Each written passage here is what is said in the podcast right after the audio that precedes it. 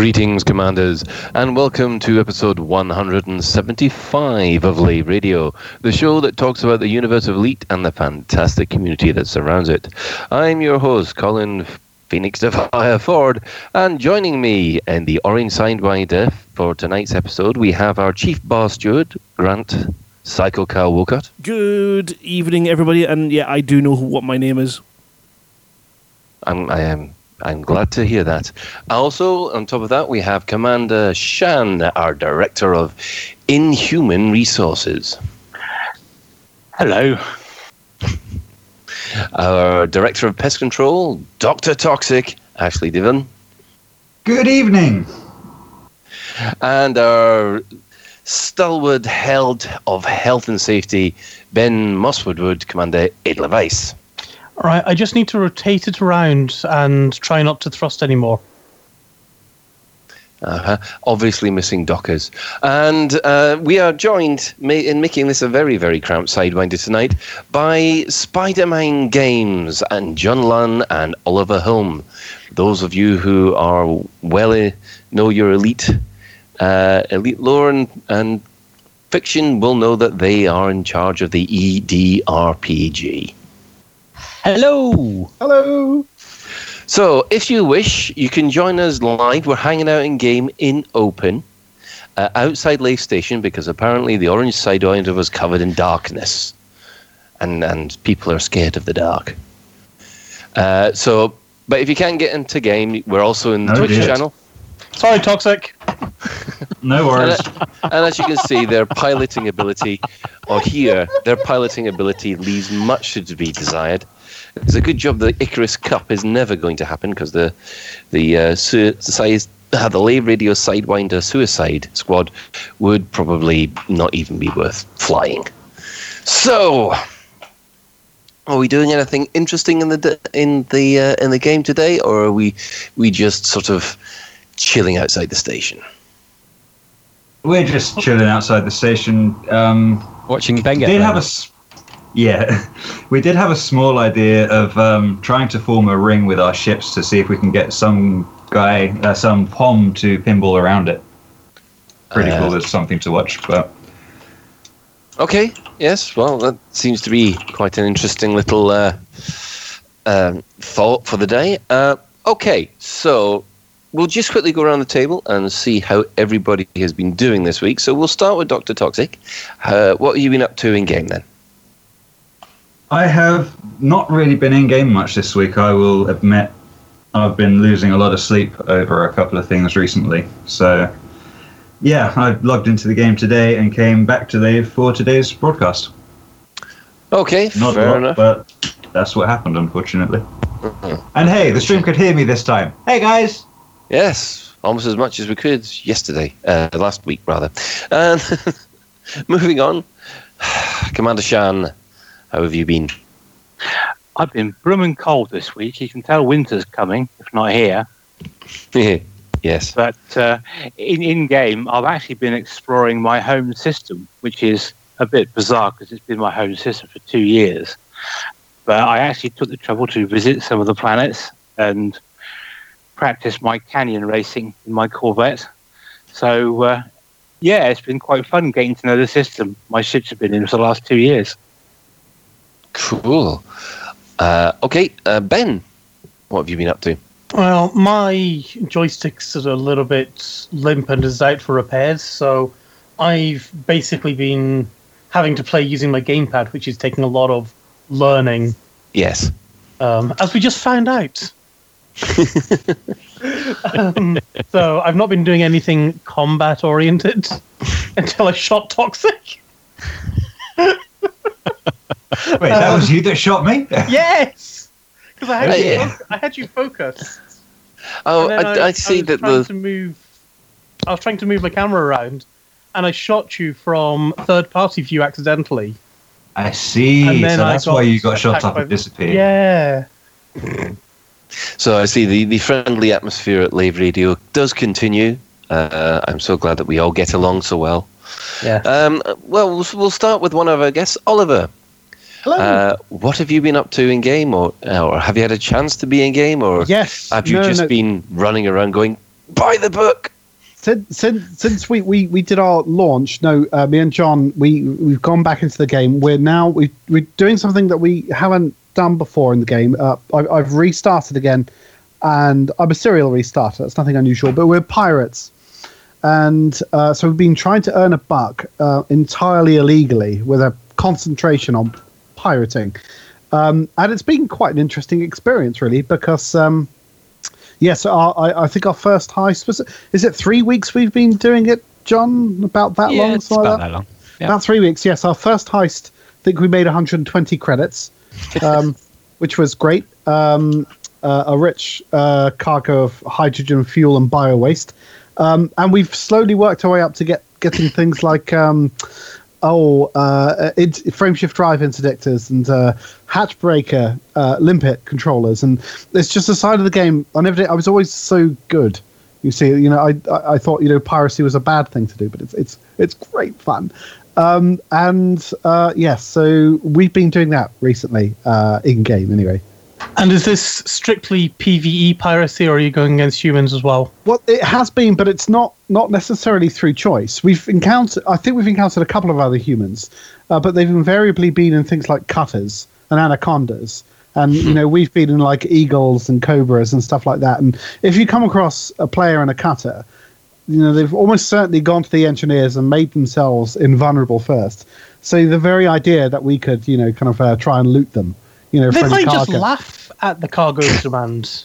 It might be worth it. It might be, but rebuys are quite expensive, and I have been enjoying playing a ship, which I never thought I would enjoy. The keelback.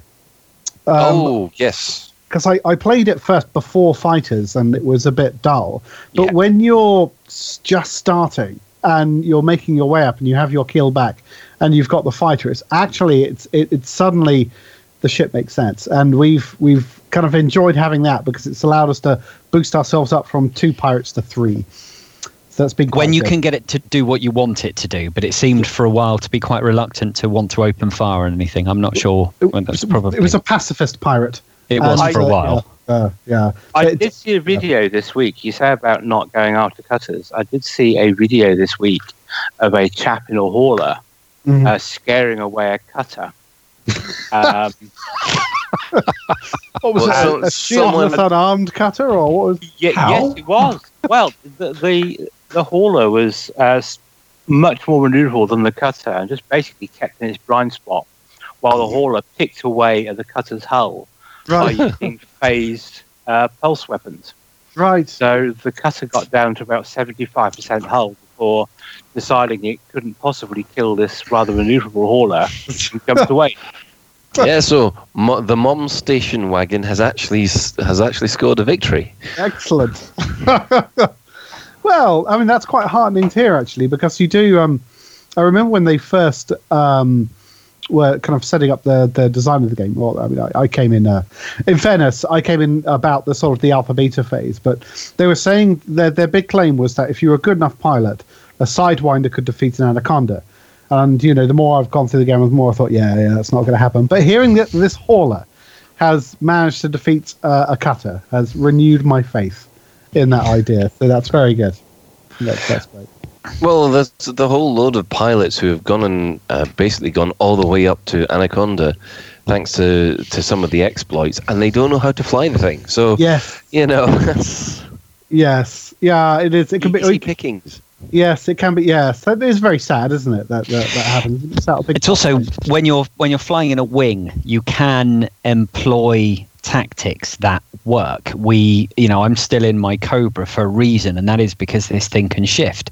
So as long as I stay behind whatever bugger it is we're trying to pirate, and Oliver's there in his tank taking whatever it is that this particular ship is dishing out, then it works. That little teamwork.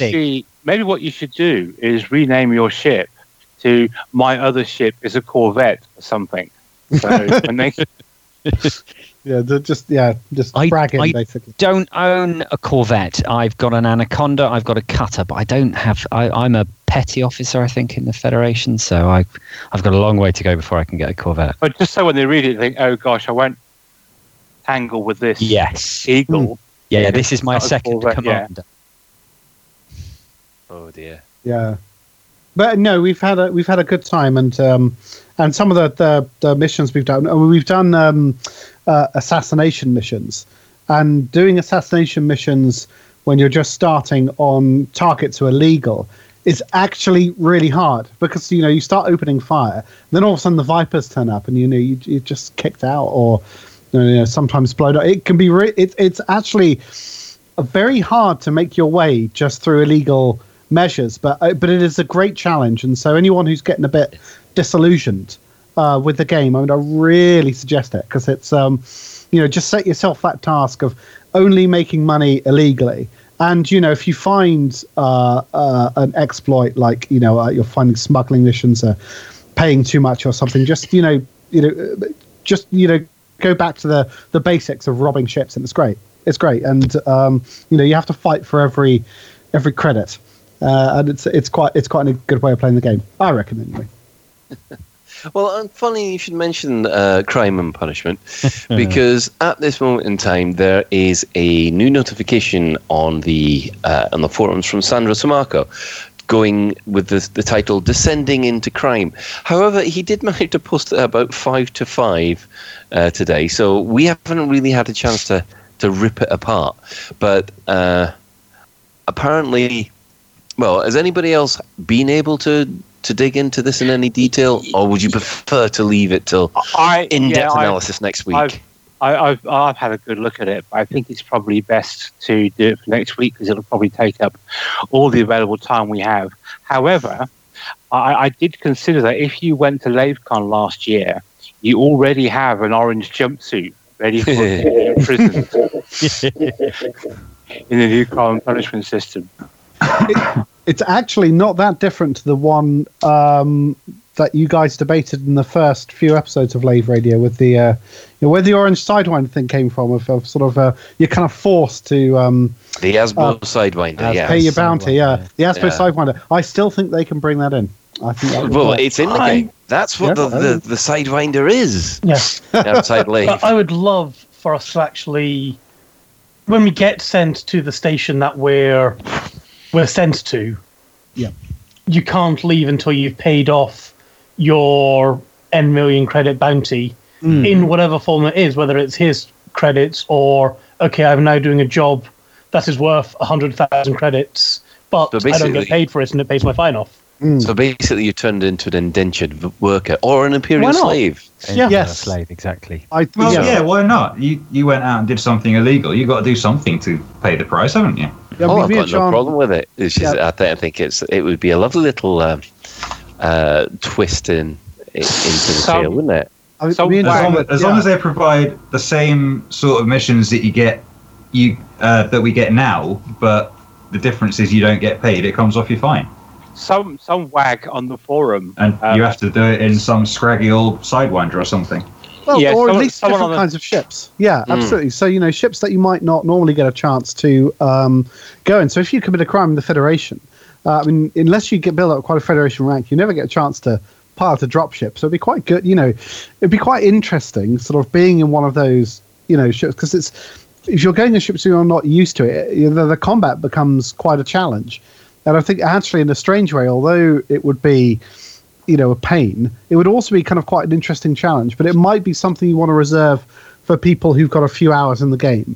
You don't want to kind of spring it on newbies, because we're all quite used to Elite Dangerous, but I think when you're just starting, Elite Dangerous is very complicated, and you're only just sort of clinging on for life when you're sort of first beginning. But I think when you go in further, I think you'll be more up for kind of interesting challenges of being forced to fly unusual ships with weapon systems that aren't the ones that you would choose yourself, and having to get out of situations, just with what you've been given. Not maybe for a very long time, probably want to be in there very long, but just for a bit, I think would be quite fun. That'd be quite good. Someone on the forum did suggest that repeat and serious offenders can be sentenced to competing in CQC for their freedom. Oh, well, I think that's cruel and inhumane. You know, I don't think I was thinking about. I think that is a fantastic idea, and may fortune favour the brave. One thing I was thinking about on terms of newbies and stuff is an option to work some of it off, pay some of it off. So a sort of mix and match system. Maybe do a few missions, and then you're only paying off a couple of thousand credits, as opposed to just paying it all off in credits, which will cost you 20,000 or so, whatever. I mean, I do find it quite invigorating in the fact that they're willing to make these kind of changes to the systems for the next patch. I mean, they did say at the expo that it was one of the things they were looking at overhauling for what was it, 2.5? They're going to call it. Right. Yeah. I mean, I'm quite confused as to why they're deciding to go per ship instead of per commander. It is strange, isn't it? Because if you rob a bank, it does seem very alien to me. Because you rob a bank, the police don't throw the car in jail; they throw you in jail. Yeah, they normally keep the car and use it for their own games. But anyway, I think this discussion for next week. No, of course. Otherwise, we'll. Yes. Well, yeah, unless of course there's a lot of things happen during the week, which I don't know. Things have started to move on a pace with the Inara stuff, but we'll come to that later. Now, also, if anybody is lucky enough to have the Xbox One X and you have a 4K telly, Elite Dangerous now has been upgraded to allow 4K. Now, I know my Xbox is just a standard one, but from what has anybody else seen a reaction to this? Because of the reaction, I think, has been quite positive. It has. No, yes, I haven't seen anything. I've seen a couple of compare the different screenshots where someone's taken a screenshot in 1080p and in 4K, and there's quite a significant difference between the two. I play Elite in 4K on a PC, and I noticed a difference too when I went from even a lower res to 4K. So I think it'll make a lot of difference to players, and apparently the frame rate's not too bad either. Yeah, I mean, I must admit, when I'm playing on my Xbox, I don't have a bad problem with the frame rate. But then again, I am heading out to Colonia, so I'm not dealing with a lot of structures or other ships really taxing the Xbox. What I would be quite interested in seeing, as somebody who doesn't own an Xbox, and yes, Ben, I can see you're quite desperate to say something, is how the Nebula would affect, because here on my PC, if I go and take a good look at a nebula, for example, Veil East, quite a pretty blue nebula, if I go and look at it close up, my frame rate drops down to one frame every 3 seconds. Well, the streamer's seen it. Sorry, Veil West, I'm being corrected. Well, I mean, I've actually... I'm in a nebula right at the moment on the Xbox, and I haven't noticed any visible slowdown in frame rate. So, you know, I'm quite impressed with it, to be honest. Not even in the galaxy map. Not even in the galaxy map. So it's been quite nice. Ben, do you want to jump in there? I'm just wondering, does the PlayStation or the PlayStation Pro give 4K, or is that still 1080? No, the PlayStation Pro will give 4K playing. But I don't know whether or not Elite... they haven't announced anything about it being upgraded yet. And we have our resident bartender has now returned. So, Grant, can you hear me? Sorry, Pom. Oh, what's he done? Oh, God, no. I can't see. Hold on, I've got to... no, nothing. He was trying to quietly shunt me towards the station, and so I turned my Beluga around and rammed him. And unfortunately, he blew up, and then the station didn't take kindly to that, and that's me down another big chunk. Yeah! We both died tonight, man. 3 million credits, just like that, just as well on Richin Game. Oh dear. So what have you been up to this week then, apart from dying as usual? Well, I mean, it's been pretty much, we've had quite an interesting couple of weeks. It was my sister's wedding 2 weeks ago, and we had to get Susie there, so obviously with wheelchair access and her confidence levels not being very good about going out, it was a challenge. But as a result of that going so well, we were out on Saturday for our meal in an Italian restaurant in town for my daughter's 21st, and we got in no problems. Everything was hunky-dory. She actually really enjoyed it. It was an amazing wee restaurant, actually, and extremely busy, really unbelievably busy. But we thoroughly enjoyed it, and when we left, everything was great. Got in the car, and then not really used to driving in town, and nearly ran a red light, did an emergency stop, and she's been in her bed ever since. Oh, God, no. Oh, it does feel sometimes that for every good thing that you think you make progress with, something always seems to knock it back a bit. Yeah, she's doing okay. She's not in it was more of a sort of fright and a jump, and that, unfortunately, that can cause some muscle strains and things because she's just not that strong there in the back. We're working on it, but she's ready to go back out again, so hopefully we're going to get out for lunch this week, so it's nothing permanent, thank goodness. And because you can never tell, you don't go out to cause chaos. No, you don't. Chaos and harm. Well, actually, you may go out to cause chaos, just not on purpose.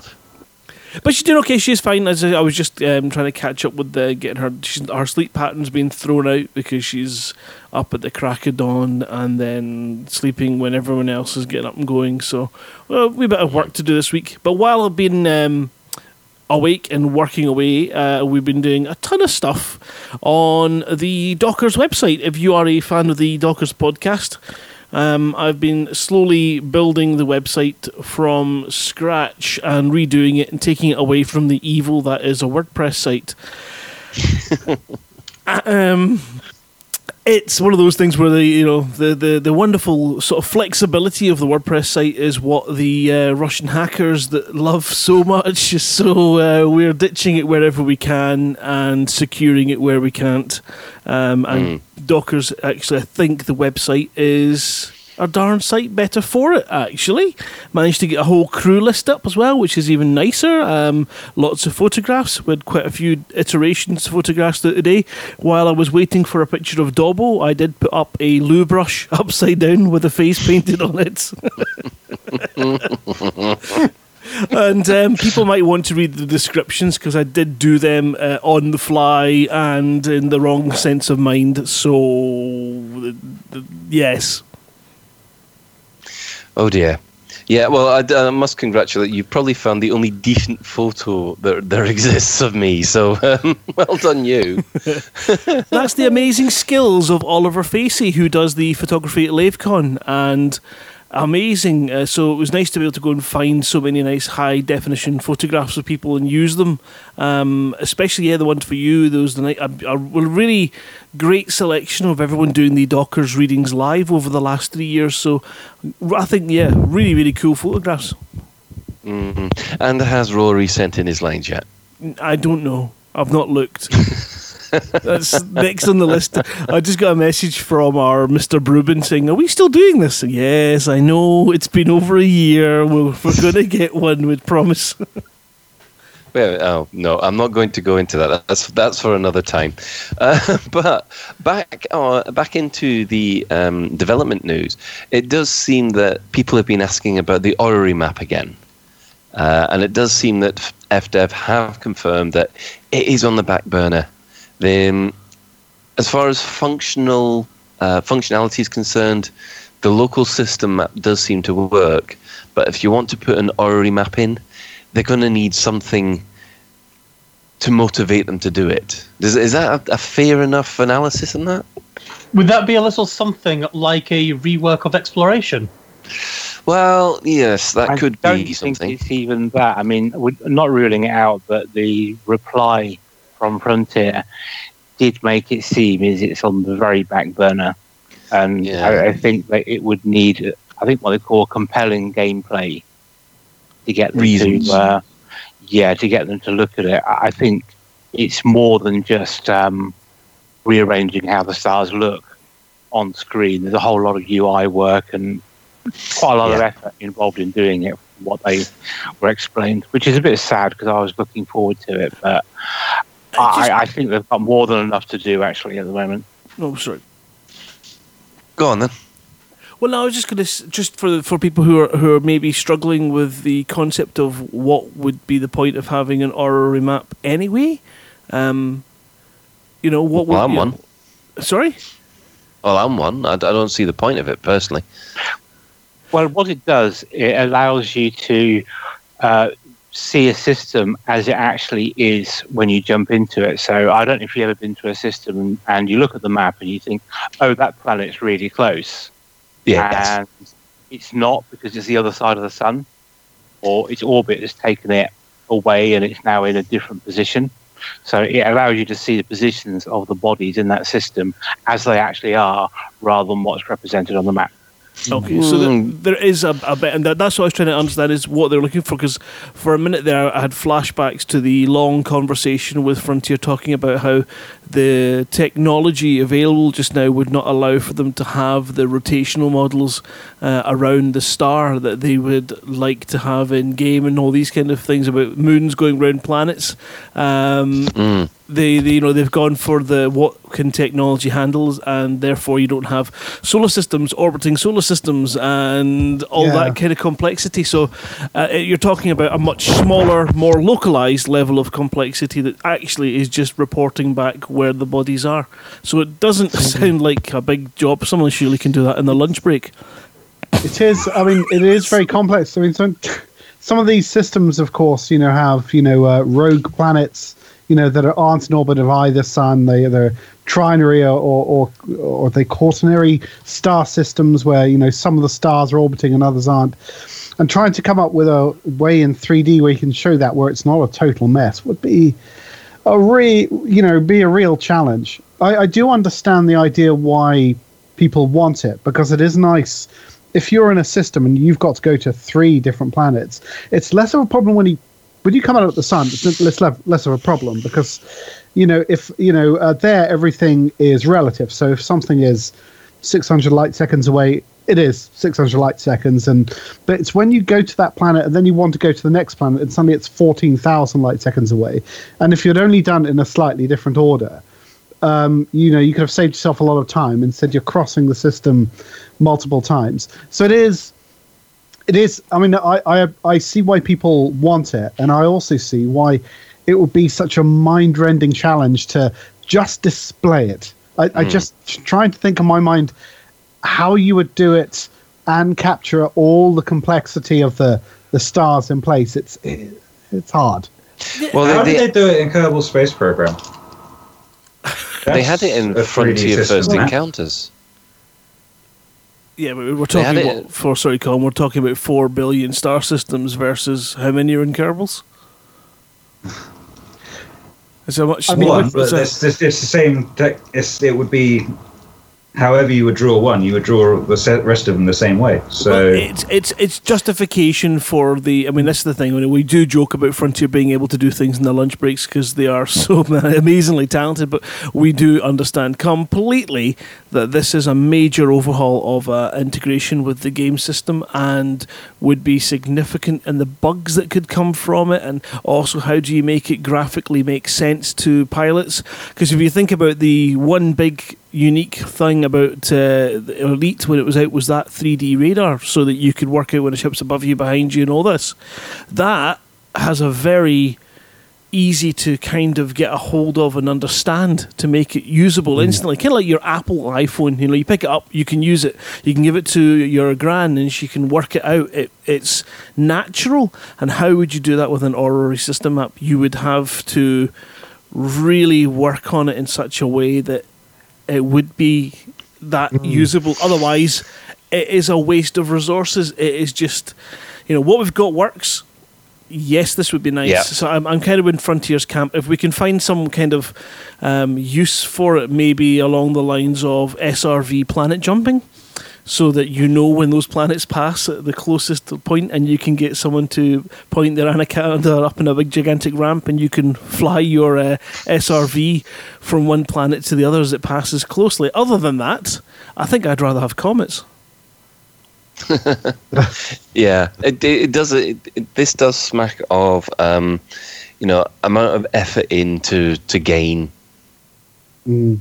got, and to be honest, I'm afraid I'll have to agree with Grant. I'd rather have more fun things in the game than a map like this when we've got something which does 90% of what we need, which is. It's not what some people want to see it. So well, no, but it's enough for now, and it works. So I can see why they're sitting in their point. Yep. If it's not broke, don't fix it. Mm-hmm. Hang on, I just had to flip back to the game. I almost smashed into a star there. So now, within the game itself, it seems that bases have been appearing everywhere. So at the moment, we do seem to have two new Inara bases which have been discovered, one by one of the guys at Commander Jack Corbin. I do believe he's from Callan. And there was another one discovered at Tegan's Star. Who got that one? Commander... I don't want to sound like the school teacher, but it is Inra. Remember, Inara is something completely different. Oh, God. Yes, Dave Hughes has been telling me off about this all the time. It's because I use the Inara website so much, and I'm so scared it'll turn into another for domain. So, what did you say? Sorry? Another what? The for domain. Sorry, God. I said that wrong on purpose, Grant. Just calm it. I can't do it wrong on purpose. I can't say anything other than Formadine. Can you switch between the two? Can you say it right and wrong and right and wrong and right and wrong really quickly together? I don't think Colin can say it right at all, can you? Formadine, come on. No. Sorry. That's because I heard Drew practically punching it into my head at the expo. But... and probably quite rightly too. But anyway, Inra. Two Inra bases have been discovered. And on top of that, Aegis has been putting in, 6 or 7 new bases, all in very, very spectacular places. Yeah, I took a tour of those earlier on in the week, and the one at Artemis Lodge is probably the most stunning space station location I've seen in game. It's absolutely stunning. Is that the one that's just above planetary rings? That's right, yes. And if you come at it when the sun is on the right position to the planet, you can see the reflection of the sun off the planet and onto the ice ring and then onto the station. It really is spectacular. Hey, Shan, do you know what would really help you? Pretty. Do you know what would really help there? An Orrery map. It would help you know when the sunlight's... Yeah, when the sun's going to be on that station in the perfect light, you would be able to tell that from an Orrery map. So would you actually, Grant? You'd have more like looking out the window. Yeah. or looking out the window. Yes, of course that does help. Yeah. See, I think that's where you're going wrong, Cal. When you try and dock, I don't think you're looking out the window. I think you're trying to look at the map. No, it's the buttons. You've got to look at all the buttons. You've got to know what you're pushing. So the two Inra bases that we discovered this time, the first 6 was mostly to do with the creation and the testing of the mycoid virus. But these two seem to be different, covering different subjects. One is what should be our spoiler policy on this? Should we just leave people to discover them for themselves, or tell them where they are? Tell them where they are, and then we do have them that they can be played.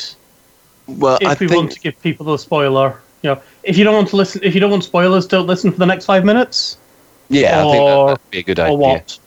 Well, what we'll do is we'll just give out the coordinates where they're located, and we'll leave the links in the show notes so that if people want to be spoiled, they can do. I mean, I know that in Top Shift, I've been going through each of these bases and recording them all for one big show. And just as soon as I think, right, that's it, I'm ready to go, they discover another bloody base. I'm there thinking, oh, delayed again. But, one of the other Aegis bases, am I correct in assuming it's a double noob hammer? I mean, a quadruple noob hammer.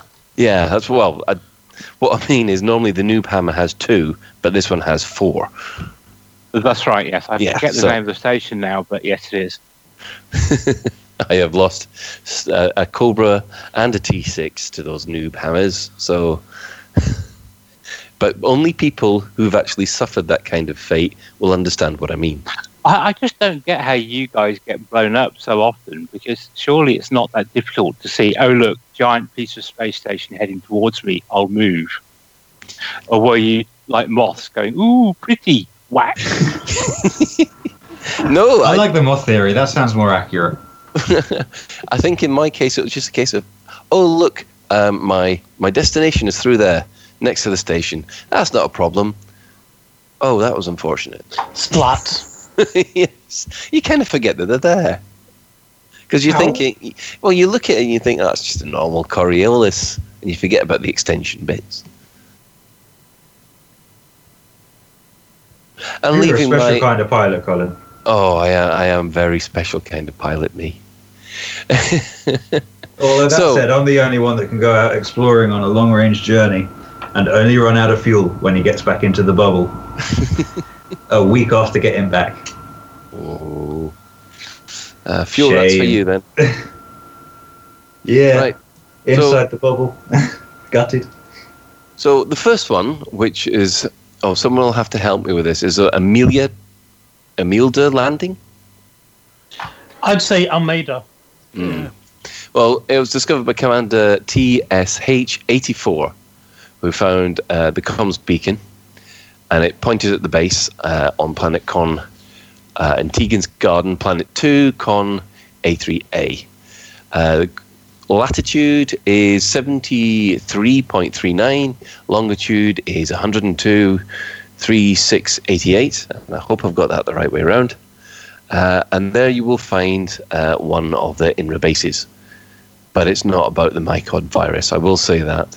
Can I just say that is actually in a very, very pretty location. It's up on the top of a plateau in it's a nice pink environment. I think it's a pink and blue planet. And it's raised up. You've got like I guess I'd describe it almost like a spire of land where I wound up docking my ship. And then you got cliffs on either side of it going down. And then then it sort of widens out to where the actual base is. It's a really nice looking location. Mm.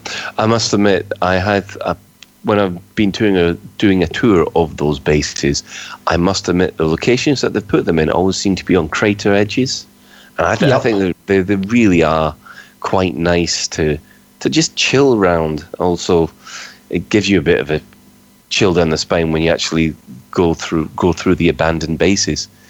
I think the atmospherics around there have been very well done. But the second INRA base that has been discovered recently is Carmichael Point, recorded by Commander, oh my goodness, Dad in a Cactus. That's as good as I can get. Yeah, Dad in a Cactus on Reddit. The base was found by Commander Jack Corbin. I do believe he's part of the Cannon Group. And Commander... oh, for goodness sake, guys, come up with some commander names I can pronounce. Taimaru? That'll do. Reports, it's Taimaru. See? Already. And basically there's new comms beacons which point to HR 1188A2, pointing to the new base.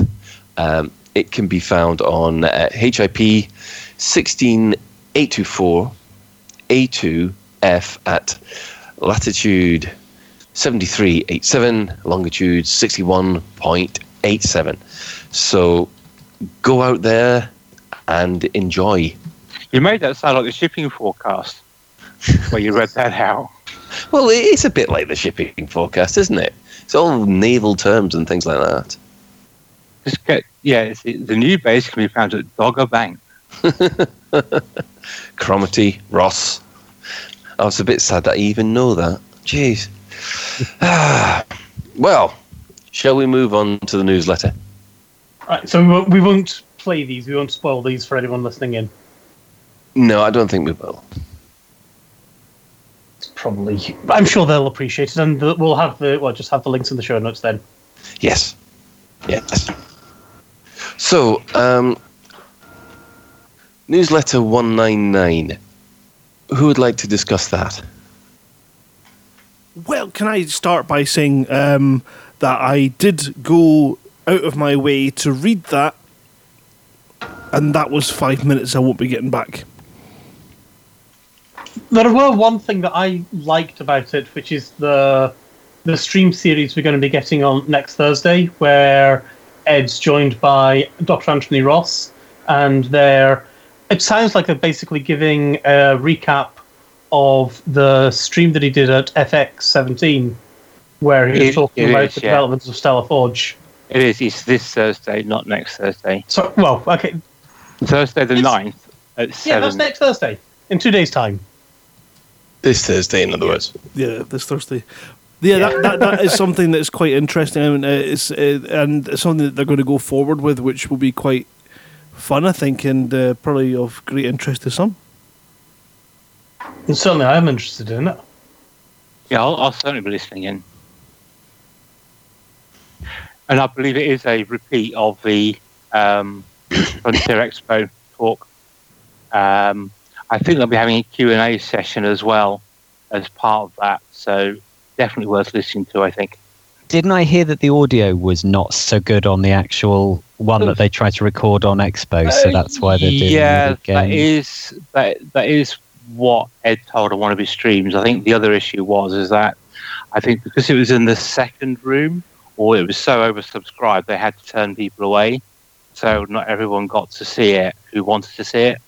So there were two good reasons for repeating it. Oh, I'm looking forward to it anyway. Should be good. Yep. Lesson learned, make sure you record everything. Yeah, I mean, this is the start of a whole new deep dive of series of live streams, which they're going to be carrying on with, called the Discovery Scanner. I guess Ed's going to be giving out more details later as he goes. Now, the following week, Sandro Sammarco will be doing a Q&A on the new content for Beyond. Now, does anybody suspect that Sandro might also be on, mostly because something might have occurred by then? I was expecting he's going to be coming on just to mainly be talking about this crime and punishment stuff rather than anything alien related, if that's what you're getting at. I think it might be related to crime and punishment also, I think. I'm not sure it would be Thargoid related, although it has gone a little bit quiet story-wise and narrative-wise, so I don't know. Yeah, we are kind of waiting for the other shoe to drop as far as the present story is concerned. So we'll just have to wait and see whether or not something has unfolded itself by that time. Well, aren't we in the middle of supposedly an Aegis-sponsored attack, I would describe it as, on the Thargoids at the moment? Isn't that the CG? It is. Well, yeah. It's the last remaining CG, yes. I mean, the rescue CG that was done in a couple of less than was it a day? Okay, that was quicker than I was expecting it to be then. Yeah, that one was done within a day, which was quite disappointing because by the time I'd got my ship down there ready to start doing my impression of the Tracy family, I didn't manage. It was all over and done with. So, unfortunately, Thunderbirds were not go. Well, if I'm reading the current CG correctly, there have only been 362 contributors, so only 362 commanders have killed a Thargoid in that CG, which I thought was quite interesting. Yeah, it does give you... I think this is the thing, because it is such an achievement, you do need a lot of enhancements even if you solo, don't you? And go on. It's actually harder to do it in a wing than it is solo. Mm. But the upshot is that I'm not quite so sure the number of players that have managed to reach the level of engineering that you need to do that kind of content at the moment. I know I haven't. I think there's a few things. First of all, it is quite a high and expensive learning curve to join in. Mm. But secondly, the community goal does only run for a week, so it could take you a week to get your ship to the required engineering level to be able to even start to kill one, if you see what I mean. So maybe if they'd run it for another week, more people would be able to join in. So maybe you don't think you can kill one in an unengineered federal assault ship, say? I don't know. I haven't got access to them. It would be significantly more difficult to do it. I'm not saying it can't be done, but the difficulty, and it's not just about the shields, it's about the maneuverability and the speed that you would need to maneuver to dodge the attacks and stay in the fight. I mean, I have to admit, I haven't even tried, because I think these are, at worst, Thargoids who are using us as meat shields against the real bad guys. Which, in my opinion, is just as bad. Well, if someone's going to be attacking you, then you get behind the biggest, baddest bully around, and that kind of describes humanity. Yeah, me and Ben were talking about this earlier, and to be fair, if they are using us as a meat shield, we can't actually understand them, even if they are asking for help. Yeah, the noises that they're making, they could well be saying, there are people following us, can you... Well, not people, there are bigger Thargoids following us, can you give us a hand? If they're using us as a meat shield, why don't they just go around us, stick their tongue out at the bad Thargoids, go, no, come and get us, and then... Maybe that's what they're doing, it's just that, we're kind of getting in the way a little bit? Possibly. I mean, I'm quite upset with the way the Inara storyline is going from what I've seen on YouTube so far. So, yeah. Inara is definitely being painted as the bad guys, which isn't exactly a big surprise. Well, I don't know, to be honest. I think this is definitely the point where, to use other comparisons, in humanity thought its back was so much against the wall it was willing to do anything to survive. And to tell you the truth, if you were in that kind of disparate situation, wouldn't you consider all options? Oh yes, because certainly historically, Britain in 1940, when it thought it was in imminent invasion by Nazi Germany, they were prepared to go way further than the Nazis were to defend Britain. The Nazis were to do for Berlin. I mean, we were prepared to use biological weapons to scorch earth the whole of the south of England with anthrax. We were just prepared to go so much further. So read into that as you will. But historically, there is that case for the side that is prepared to go the furthest is most likely to be victorious. Discuss morally, I guess. Oh, I think we've gone into a deep discussion right there at the moment. Shall we bring it back to more frivolous matters? And discuss about and discuss something which doesn't involve computers. It involves imagination, strange, 10-sided dice. Imagination. And a very, very well put together book. I can't see that catching on. No. Yeah, no, it'd be great. Yeah. So, John and Oliver, you are here with the EDRPG. We had Dave Hughes on last week, so if you've got yourselves on this week, would you like to first of all explain about this update that you would like to tell our listeners about? Yes, do you want to do that, John?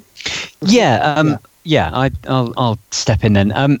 Basically, to cut a very long story short, when we launched the book back at that thing we're not allowed to call Frexpo, when we launched the book, it was great to be able to have so many people come up and get themselves a physical copy of the book.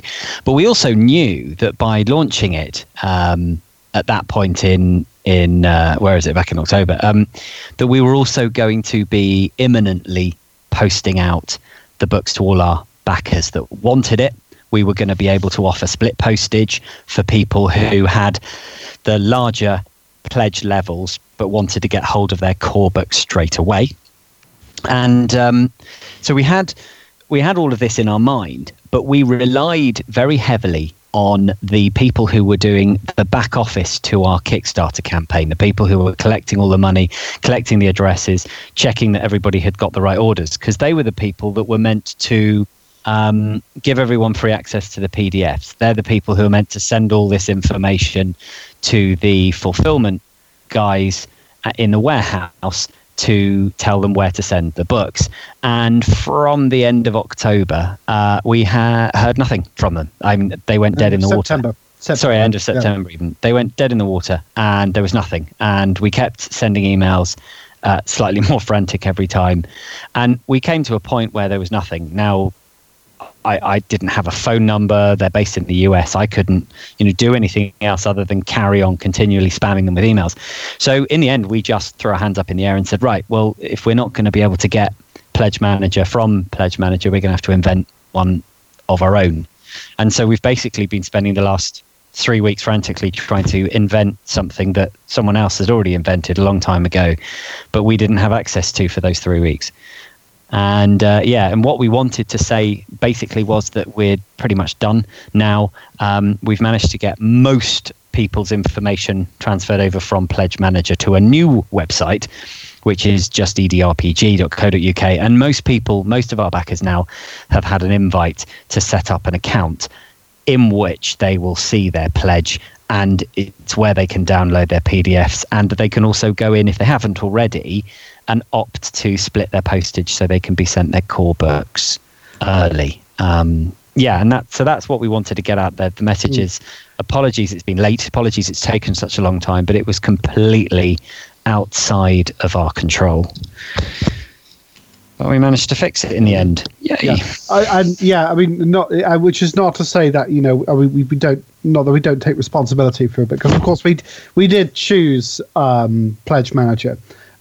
And, they were, effectively, they were the guys we chose to be working for us. And it's really been the only sort of, a bit in the puzzle which has kind of let us down. It's been awful, because it's just the bit we have all the books in the warehouse and we couldn't get them out.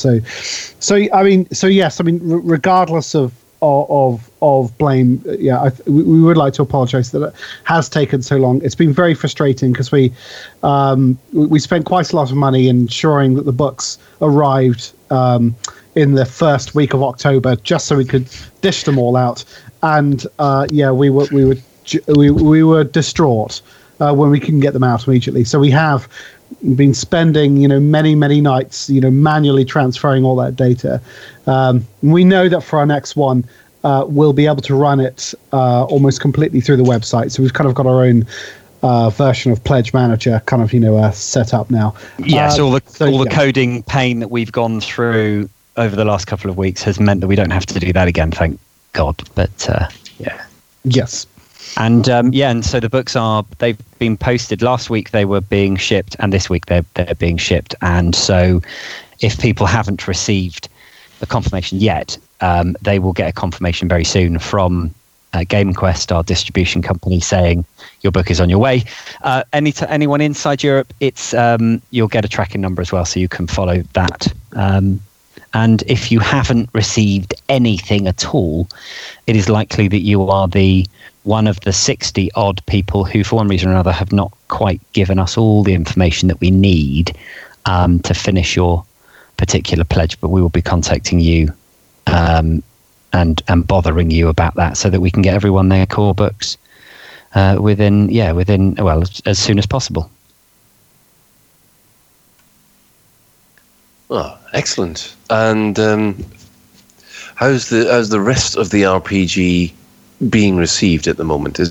Are you getting positive feedback? We've had some lovely reviews, really nice reviews, and a whole bunch of different streamers and YouTube channels have grabbed hold of it and started to play their own games, and it's lovely to see. Actually, really nice to get that kind of positive feedback after so much hard work. But we're kind of, in a way, really loving it, but also it's like, right, we need to carry on sorting out the distribution side of things, and of course we've now got the supplements to write as well, so we're still well and truly in the construction phase of the operation. We can't kick back yet, put our feet up on the desk, you know, brush our hands of it and go, job done.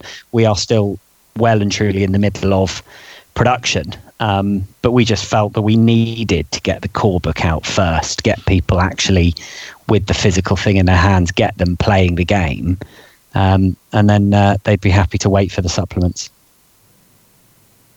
Ben. Hello, Ben. Have we lost Ben? Dead. Oh, Ben's dead! Oh, no. Oh, is that better? Oh, it is. Hello, did you forget to press the speak button? Okay, we're getting onto technical things for a second. So, I've got a three-way foot pedal. Right. Okay. Yeah. How many feet? I've just got 2 feet, but it's got 2 pedals on it. You might be boasting. And I had my foot on the middle pedal, not the right pedal. I see. Cool. And this is where I drive. So what's on the third pedal? I think actually at least one of them is meant to be. That's the coffee machine. One's a control, one is push to talk, and one is something else. Might be a screenshot button or something like that, I think. But anyway, I was just saying that I'm really looking forward to it, because this Friday I'm going to be playing my first game, and it's also the very first game I've ever GM'd as well. Oh, really? Oh, fantastic. Really kind of antsy scared, because I've got two very, I'm not going to say professional, very experienced role players in the group. I've got one person who's never done anything, and one person who's played a couple of games at Lavecon and stuff like that, but that's about the height of their experience, so we've got a very mixed crowd. Just remember to be really cruel all the time, and no, I'm sure you'll... So most of the guys here know Commander Hobart, and so he is one of the guys, and I've already been being cruel to him, and I've got lots more plans to be even more cruel. Don't forget the weasel rats. Yes. Oh, God, I can't. Bring in the weasel rat. Bring in the weasel rat. Yes, have you got a plan roughly for your what's your adventure going to be roughly about, without wanting to spoil it for your players? Well, without wanting to spoil it for the players, all they know at the moment is they've all been summoned to various parts of Lave Station, and they have stuff to do. One of them knows where they got to go to, but that's it. And at the moment, none of them know anything about each other. Right. And I can't really say much more. Okay, no, of course. Without spoiling things for them. No. Yeah, no, that's how it goes. As long as they don't need to reissue about 4 or 5 clones, I think they'll be fine. Oh, you mean like in Paranoia? Yeah. Oh, exactly. I think, Hober, I don't think I'm giving anything away here that he doesn't mind being given away, but he's kind of playing... I guess a bit of a Jekyll and Hyde or Frankenstein kind of character. Just let everybody know. Is Hober's nappy bulletproof? Hober doesn't even have a nappy. I mean, this is actually one of the examples of what I was kind of evil with Hober in that he wanted to be ancient and decrepit and stuff like that. Right. And I was like, thus needing the nappy. Yeah, thus needing the nappy. And I was like, okay, that could be interesting. But you're going to have to be running around a base. Mm. How are you going to do that? Space Summer! Yeah. I mean, in fairness, I think probably incontinence is something that they've kicked in the Elite Dangerous universe. There's very little physically that you can suffer from. They cover it. I mean, this is true. This is not me just saying this. Almost everything that you can imagine suffering from, that they've got solutions for. And so without going to details... As long as you can afford it. As long as you can... Well, it's true. Technically, yes. If you're too poor to avoid progenitor cell tech, and you're even too poor to afford cybernetics, it is conceivably possible. But most people will get that sort of thing for free on their corporations, the people who employ them. Well, he was wanting to... I think you said the average lifespan is, a couple hundred years or something like that. More or less double what we are now, yeah? Yes. I mean, normally about 150. I think Emperor Duval got to about 202, but he was very well... Yeah. He was kind of wanting to be, I am somebody in my late 90s in our terms. So right. That's that's the kind of... Okay. How decrepit he was wanting to be. I see. I'm 202, in my day. I think we did dial it back to at least allow him to be able to walk around. Okay. But I've given him... He is old, and I've given him penalties to movement and stuff like that to reflect all this. But surely they've got skimmer technology so that they can now have those kind of Professor X hover chairs. Possibly, but I've not seen that in the rule book, but it doesn't mean to say it's not there. I don't think they'd have hover chairs. What you'd normally do, if you're as elderly as this chap, you'd normally hang out. In the space stations, there's the great, the big round ones. There's a big round one, and there's a smaller round one. That one is at about 50% gravity. So what you normally do, if you're elderly, is to go into the inner ring, because there the gravity is half, and so you're actually able to stand and walk around much more easily than you would in full gravity. So, there are actually ways, even though he's quite decrepit, he should be able to move around with reasonable fluidity. Certainly once he's made a few thousand, he'll be able to get medication for most of the things that he's suffering from. Yeah. Yeah. So, he can't use it as a block. Make sure there are some players who will create characters just to sort of thwart you and be a twat. Yes. Yeah. Well, yes. Yes. That's it. And if he thinks that just being old is enough to sort of get around the medical utopia of Elite Dangerous, then he's got another thing coming, because there's completely ways around that. So no, you can thwart that, Ben. Don't. I'm allowing all these things to happen. I'm just giving him penalties to things. Fine. And have him accidentally injected with combat stims at some point. Off he goes. That's the equivalent of double espresso. Sounds like space Viagra. Yeah, so swap his rations for high fibre versions. And then start a countdown. Roll a 10, and on a 0, you have a heart attack. That's that game sorted then. No, you can just fill the game with that, actually, can't you? Yeah, the mission for the rest of the team are to keep them alive.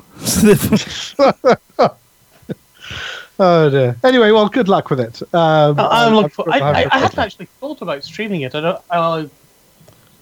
I think you should, and I will listen. Oh, God help us all. I will listen. I don't know what time we're doing. Actually, I should know what time we're doing. We're doing it sometime on Friday. Well, it's going to be fun. This was my question was going to be to you, Ben, was actually, is this your first GMing? This is my very first GMing, yes. Oh.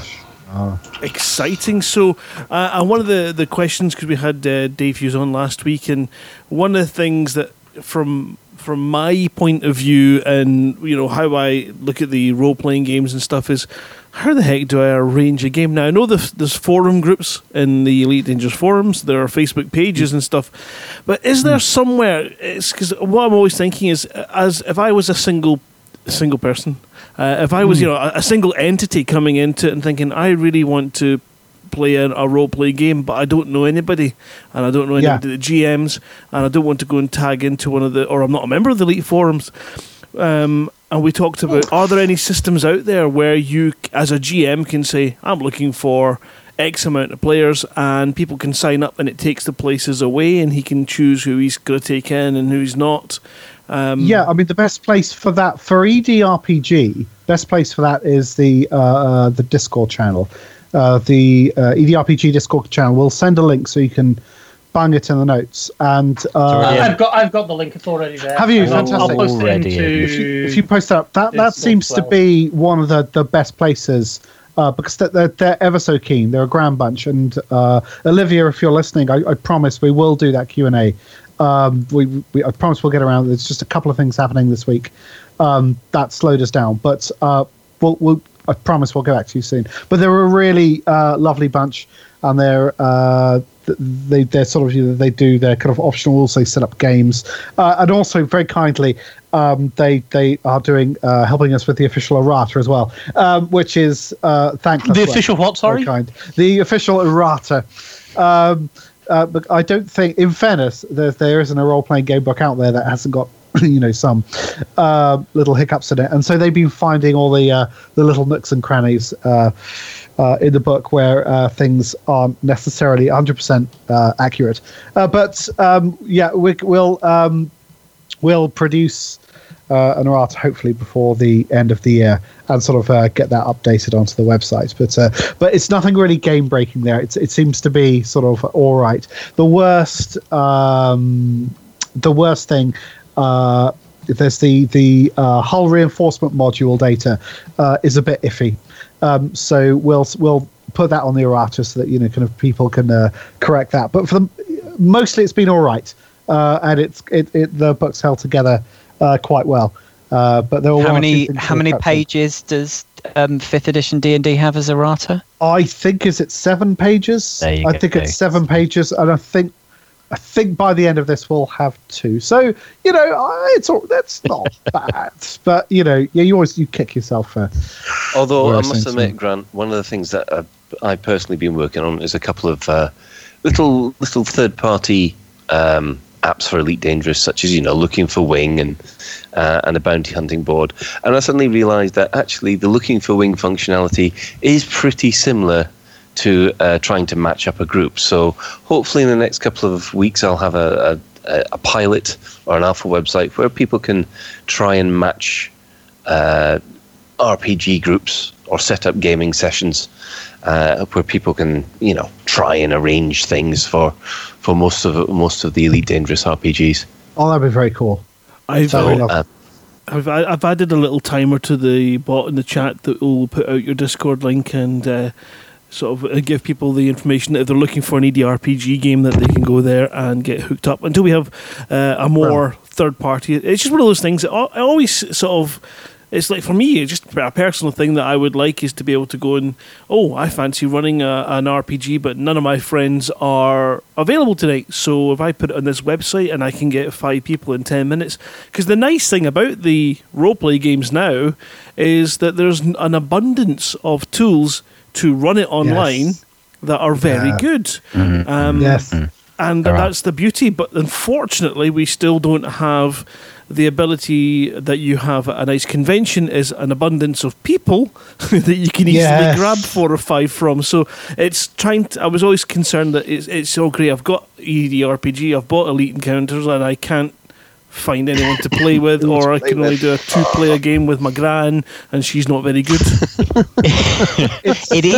It's much easier for the likes of Dave and ourselves to make available to players things that they can use on Roll20 and various other online platforms, such as the combat maps and other bits and pieces like that. It's easier for us to produce those because they are free on the website to download and use.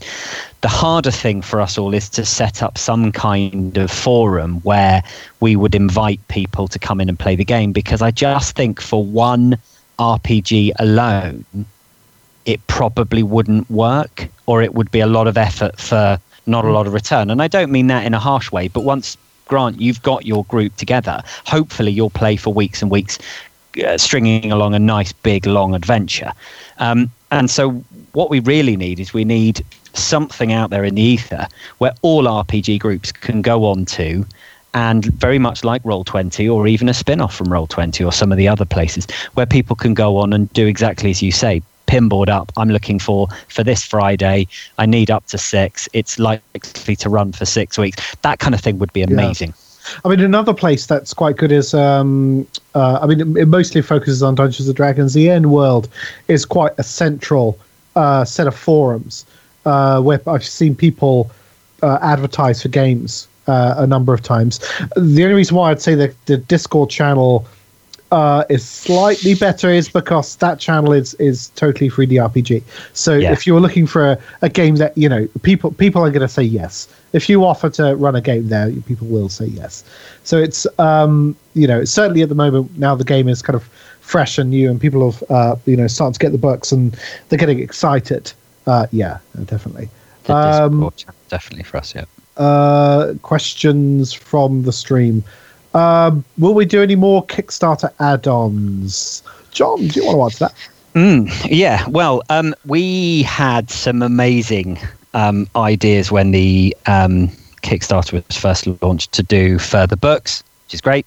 And we also had a lovely plan to do an amazing set of three-dimensional deck plans. Yeah. This was where we would have layered deck plans that could then be peeled off as the players made their way through the bulkheads in the various ships. And we were tentatively discussing with Frontier the idea of nicking some of the internal layouts for these ships.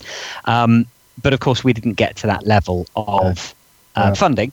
We'd love to, is the answer. But here's the production schedule that we're on at the moment. We've released the core book. People can now go to the EDRPG website, buy themselves a physical copy of the core book. But you can also see there what we're looking to produce for February next year, which is a box set. This is a collector's sleeve where the core book goes in and so do 4 smaller supplements, allowing players to extend their adventures into military exploration, espionage, and into the world of super traders.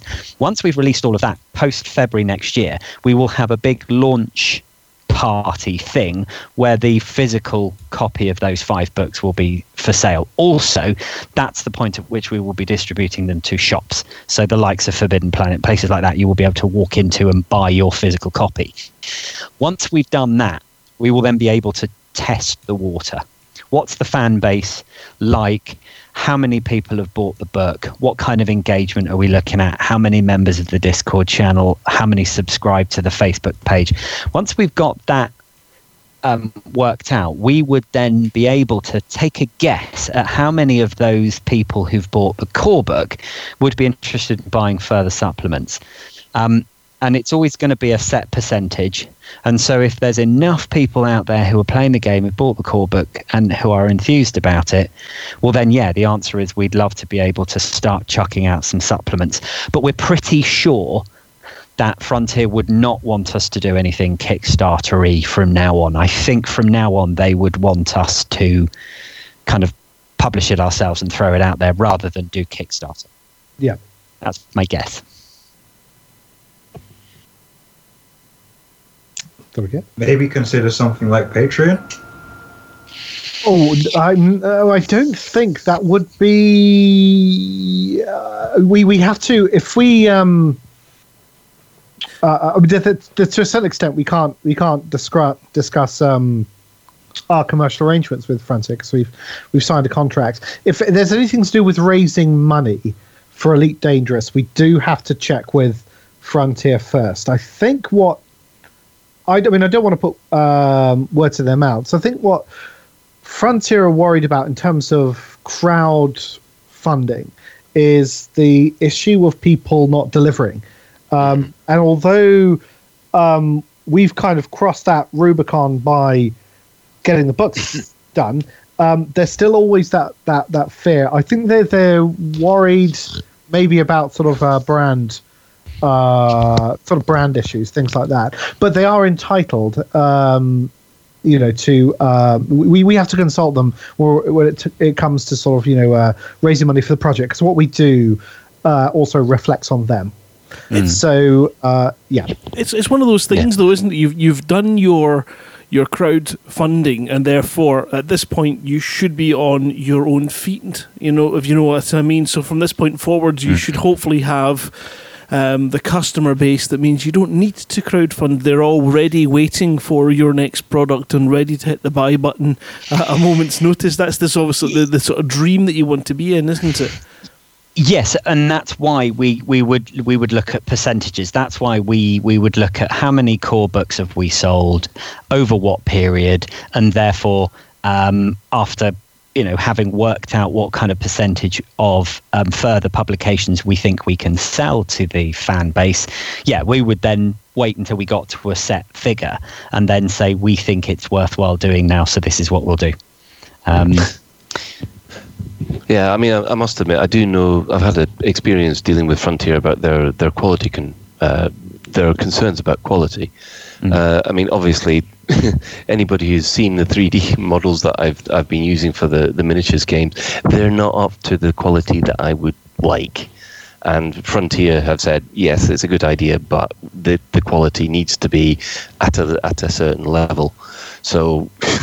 Where I am with that is pretty much right. Trying to find somewhere that will produce models that I can afford to, that are affordable and they look good. As you can see, exactly. Sorry, Winjin Palm is just saying that there's a bunch of companies that do multiple Kickstarters. I do have, and it's maybe just because of being self-employed and running my own business.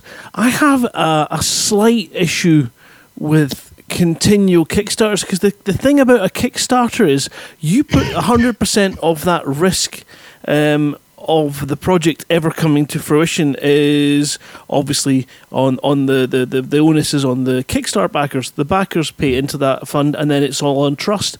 And a company that continuously puts that onto their customers is kind of like not having confidence in your own product. So therefore, I don't want to commit to it until I make sure I've got money. Or the one that really winds me up is we've been working on this project for 20 years. It's been in the back burner. We've never actually been able to get it past any publishings or any other testing means to get it to market. So let's stick it on Kickstarter. We won't have to do any work for it because it's already done. And then, and I've seen that as well, and that really winds me up. So, funnily enough, I was looking at a Kickstarter today for the 5 fiction books way back, 2000 and whenever, I can't remember, for the Fantastic Books audiobooks. And that was a real community Kickstarter back then. And that's the things that are nice. Once you get it kicked off and you've got it, then it's all down onto getting those nuts and bolts in, getting a product out there, dealing with fussy backers. But why would you want to put yourself through that again? You really don't want to. You also have to be careful that you're not, you as you say, Grant, you've once a company has a successful product, you then got to run with that successful product and use that to a certain extent to fund your next one and so on. But playing devil's advocate, of course, the great thing about Kickstarter is that it allows you to test the water, because if there's one thing everyone here will probably agree, and that is the number of people who've come up to them and said at one point or another, wouldn't it be great if we had this? Or that. Yes. And the number of emails I get in going, yeah, but you need a ship guide. You need one book that has all of that in there. Great, it's 20 grand. So let's just think about this carefully, because we as a very small company cannot afford to publish something for £20,000, because we'd want it to be the same quality as the core book, because we'd want to use the same artists, the designers. We'd want to make sure it was at the same level, and I'm sure Frontier would insist on that too. We would then need to make sure that we knew we were going to get that back. And so there is a massive risk there. And of course, it's easy when you kickstart it, because you can go, fine, I want 20 grand. If I get it, I make it. If I don't, I don't. And there you go. So there is that bit, which is an advantage. But I kind of get where you're coming from, Grant. After a while, you want to have faith in the people that you are selling to know. Yeah. I mean, we were very... we didn't want the Kickstarter sort of process to last a huge period of time. I mean, by the time that we'd done Kickstarter, the book, I mean, it wasn't completely written, but it was largely written. And so we already knew that once it was done, it could go straight into full production. There wasn't to be a delay of going, right, we've got the money, let's start tapping out all the various things. It was in a very complete state from that point. And what the Kickstarter allowed us to do was commission large amounts of art and to employ our designer to go to town on it. And also to finish off, there were a few little bits that did need to be finished off in the text, but for the most part, you know, all the rule structures, you know, things like the opponents, all the vehicles, the spacecraft, the equipment, all the nuts and bolts of the game were already in, and it had already been play tested. And if you don't do that, then you have this strange situation where you're waiting for an awfully long time for, you know, your Kickstarter to come to fruition. And we just wanted it, you know, the money to be there. Yeah. To pay for it to go through and to ship it out. And that was and I think people just have a bit more faith in Kickstarters that do that. And so hopefully if we do another one, if that's what we do opt to do, that people will remember, remember EDRPG, that was out very quickly. And we want to do exactly the same thing. Well, I get that. I mean, I understand that you've got to have something to show. There's nothing worse than an empty Kickstarter which says, "I'd like to do this. Can you give me all your money, please?" And then they haven't got any expertise, and they hit all these pitfalls. The thing about your particular Kickstarter as well was it was a large amount. It was considerably larger than most of the previous Kickstarters, but it demonstrated one major thing. You'd done your costing, so there wasn't going to be any surprising, and you can't do that without having, you know, really strong plans. So I think there's an awful lot of merit in that, but you can see on Kickstarter on a weekly basis businesses that are selling old crap for new, and just it gets my back up a bit. But as you say, if it's a new project and you're a small business, Kickstarter might be the answer. But what did people do before Kickstarter? How did you get these products to as a business?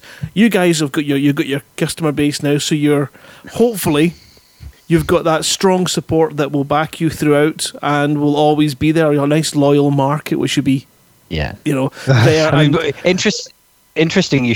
You should ask that question, Grant, about the what did people do before, because for role-playing games, there's a very specific history that can be traced alongside Kickstarter.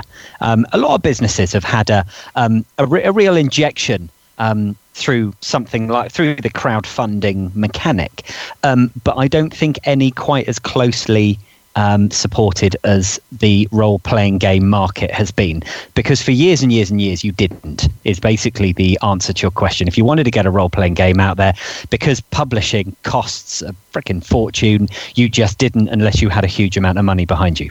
And when you did make a gamble, companies rose or fell on making that next good RPG, because you'd have to print X tens of thousands of copies at X tens of thousands of pounds, and plus you had to pay everybody else up front before you made the book, and then you'd close your eyes, throw it out into the audience and hope someone liked it. Along comes Kickstarter, and it turns everybody into a publisher, so everybody suddenly can start publishing. So the number of RPGs that have been made has increased exponentially. It's grown, and the business has flourished, and a lot of smaller publishing companies have come along and set themselves up. So for role-playing games itself, the Kickstarter mechanic has been brilliant, and it's allowed a lot of smaller companies like ourselves to begin. But I can already feel that it's not a fatigue of Kickstarter, but it's like you, Grant. People are wary of the mechanic being abused, I think, more than anything else. If we can, I mean, we are already working on several other projects, some within the Elite Dangerous world, some completely nothing to do with it. And there are different models for each one, because yes, we've got a loyal Elite Dangerous fan base now who love the RPG. Could I necessarily guarantee that they would like the next RPG we make on a subject that's got nothing to do with space simulation and space combat? Not sure. So would I be tempted to kickstart that? Yes, potentially. But then there's also other ways in which you can start to attract crowds other than kickstarting by doing playtesting and various other things. But Kickstarter for the RPG industry has been a phenomenal way of changing the industry from a few massive, great big engines to now a large number of smaller houses publishing their games. Is the RPG world all the richer for it? It's a good question, isn't it? Yeah. I mean, there are some great little games, but I don't know. It's like I guess it's like anything. It's like music these days. You know, you can make a music video by buying a 50 quid mic and a camera, and off you go. Yeah, I mean, there's some drivel out there, but there's also been some incredible creation. It's lovely to see more and more people being able to turn their hobby into something more than their hobby. You know, that is the biggest attraction I have to Kickstarter, is seeing someone with a genuine dream that needs that foot up, and then being able to play a small part and getting that dream started, and then watching them, you know, go the full hog and all the way and see that dream come to a reality. And I think that's the biggest justification for the Kickstarter as a whole. I think it is a wonderful website, and it's great. It's certainly, I think most other Indiegogo was the one that really wound me up, where you could donate and then they could keep it regardless of whether they made their goal or not. And I suppose the difference between that was sore. I lost money in that. They didn't get the goal, but they didn't give me a refund. You think, so there's a nice bit of protection in Kickstarter for the end bidders and pledgers. And I suppose the big difference between that and having your own website saying, "Are you interested in this and would you buy it?" is that when someone puts money towards something, that means they're definitely going to be there when that product comes to market. Whereas if you have your own website where they just sort of click a "yes, I'm interested," everybody in the world clicks it, and then maybe 2, 3, 4% of them actually come through when it's there. So I can understand the value of it, and you know, I'm really chuffed that you guys got over the line, because we've had such a good laugh playing your RPGs as well. I mean, we were gobsmacked when we got the amount that we got. 86,000 on the Kickstarter, and then the pre-ordering since then has tipped us over just over 100,000 in total through the campaign, which has been phenomenal. But what it's allowed us to do, and I make no bones about this, you know, Oliver and I would love to make this our full-time job, but we can't afford to at the moment because we've not paid ourselves yet. Mm-hmm. And the reason we haven't done that is because we wanted to make a book that was, was of the quality that we know that the Elite Dangerous community expect, but also 5 years on from their own Kickstarter, of course, Frontier Developments is a much bigger animal now than it ever was when it was first kickstarting, and it expects a certain level of professionalism and all the rest of it. So we've spent all the money we can on making the book amazing, because we're expecting and we're relying on, in a certain respect, but also we're quite confident that once the full book is released with all the supplements, it looks amazing and it will take off and people will love it. And of course, with us launching now, the potential marketplace with their tie-in with Tencent in China is just phenomenal. Because that's could you imagine? One of the one of the books that we can sell out to the Chinese market once Frontier breaks into selling Elite Dangerous to the Chinese, it could potentially be incredible. What's the RPG market like in China? And it's something I don't really associate, but I've got no idea. Yeah, who knows? Yeah, but the thing is, you don't need very many. Yeah. No. Well, it's not like the Western RPG market. That's the one thing we do know. It isn't that it has been for 30 years based on D&D and derivatives thereof. The Chinese market is new, and it's new in many respects. And so a release of a science fiction RPG like ours would be new to the Chinese market, but it wouldn't be one that's already familiar with Dungeons and Dragons, with Pathfinder, and with some of the older and bolder ones, because they won't have heard of those either. So it kind of levels the playing field in that respect. Anyway, yes, there we go. RPG. Yeah. That's it. Otherwise, we'll talk forever. We will talk forever. Well, you see, this is the thing. Well, this is the thing, because we know that Grant suffers from a severe Kickstarter addiction. He really needs therapy to deal with it. But as we're on the subject of Kickstarter, and as John has already mentioned, it's 5 years ago, isn't it? It's supposed to be 5 years ago. Is it this week? It was on the 5th. They were on the 5th, yeah. So, just quickly, anybody got any memories they'd just like to share about the moment they found out the Kickstarter was on? I hang my head in shame because I read the Kickstarter and thought, ooh, that looks really good, but I've never heard of Kickstarter and it's a lot of money, so I'll wait until it comes out. That kind of how I regret. Spirit. Yeah, I will hang my head a little bit further. I will hang my head a little bit further. I never knew about the Kickstarter for Elite Dangerous. I only knew about it when I see one of my friends playing it. Oh no! Who are these people? Did we let them in here on purpose? I don't know, Grant. Jeez. I did join. I think it was July 2014. I think I started playing, so I was. Once it got far enough along, you know, it was going to come out. But when I saw it in 2012, I hadn't even heard of Kickstarter. I just didn't. But they want 125 quid for what? Yeah. Was that for the level you wanted?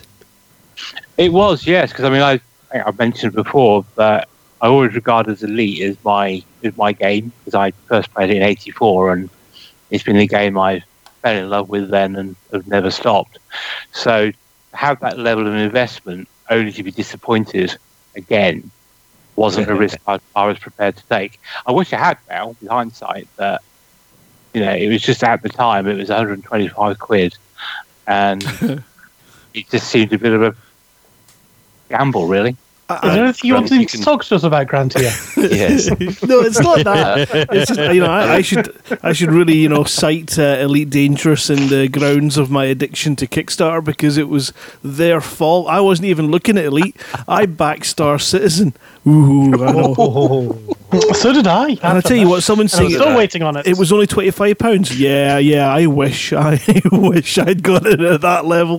But from that, I then saw that the Elite Dangerous Kickstarter had been, and in fact, gone. So I completely missed it. I think it was February that I came along, and then they were just opening the shop and saying that they're going to keep the tiers and things and options open. And I was like, yeah, dancer.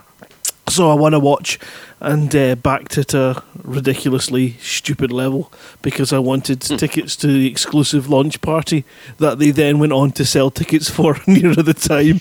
They're just making me curse my investment. But that launch party were awesome, you have to admit. Oh, I have no issues, no regrets. It's one of the things we've talked about in the past is that, you know, what you got in return for your money with Elite is so much more when you look at the terms of how richer your lives are, how many more friends we've created, the events that we've been part of, the dreams that we've seen come true from, you know, the likes of Chris Jarvis bringing Escape Velocity to an unofficial, I can't remember what the technical term was, a non-lore project for Frontier. That's amazing, you know, to get all these kind of things and to have the role-play games coming out, fiction written by our friends that we now can enjoy and stuff like that. It's been a huge project, and to see how many people's lives who maybe been touched with discrimination and issues and social anxieties all coming together in this wonderful community that you just couldn't, you know, if you were trying to sell that, you couldn't charge enough. I mean, Ben, what was your experience, just quickly? I mean, 5 years ago, my son had just been born. I had very, very little money, and I have to admit, I actually went in. Yeah, I think I went in at the. I think I started out at the £30, and then before the end of the Kickstarter, I got myself up to the. I think it was the one that was the Cobra, the Explorer Cobra. Mm-hmm. I'm thinking, okay, well that'll get me into the secondary beta, I think it was. And then I saw before they finished the Kickstarter that they'd be keeping the tiers on, and then I thought, right, I will in another couple of months' time when I get paid again. I'll get myself up to, was it the £90 or whatever it was that gives us the lifetime expansion pass level? Premier Beta, yeah. I'd always had my eyes on, I want to get myself to the Premium Beta level so I can get the Lifetime Expansion Pass because I think it'll be worth it. I regret not buying the Lifetime Pass then. I brought it when it became on sale for Horizon. But I do regret not entering at that level because it would have saved me £50 or something. But it's, as Grant said, the richness of the community and just the breadth of the game. Even when I was sort of coming on at in July 14, it's just been an incredible experience. And Mm-hmm. I mean, personally for me, it was a bit of a no-brainer. But I saw it on the BBC website, pitched in at something at a ridiculously low level, and then just cancelled my SOTOR subscription, and the money that was supposed to go to SOTOR just bumped or jauntied up the pledge band. There was a phrase that's... Does anyone know what's up with Jaunty these days? He posts on the forums from time to time, but the act of upping your bid and going back and upping your bid so that you eventually got it up to a stupid level like I did, then that's known as doing the Jaunty, or jauntying up. And the phrase jauntying up even made it into Kate Russell's book, didn't it? Oh, well, yeah. Written there somewhere. I do wonder, because I was looking back at what the level pledge were today and the original Kickstarter, and I'm just wondering how many of those people who put in their really high amounts of stake are actually still playing the game and still around, because they're not named, and no one says, I put in the £2,000 or whatever it was. So I just wonder how many of those people are still around. Oh, well, to be honest, there's a lot of still familiar faces who come back from time to time, I see. Yeah, Liquors, I think, he's not as vocal as he used to be, but he's still about.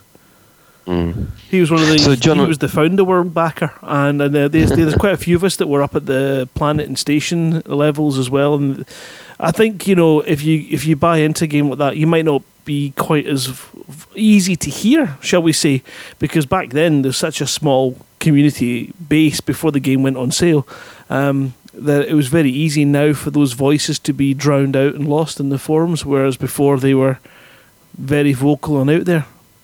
Mm. So John and Oliver, were you Kickstarter backers of Elite Dangerous? We rekindled our friendship through the Elite Dangerous Kickstarter, basically. Yeah, we. I mean, it sounds awfully romantic. But can you play the music, Grant? Yeah. By the way, can you do? Have you got any romantic music? John, anytime. Not pizza music, for God's sake, Grant. John, I met John years ago. I think it was in 2001, and we were on a we were doing Amdram together. I think we were doing the Merry Wives of Windsor.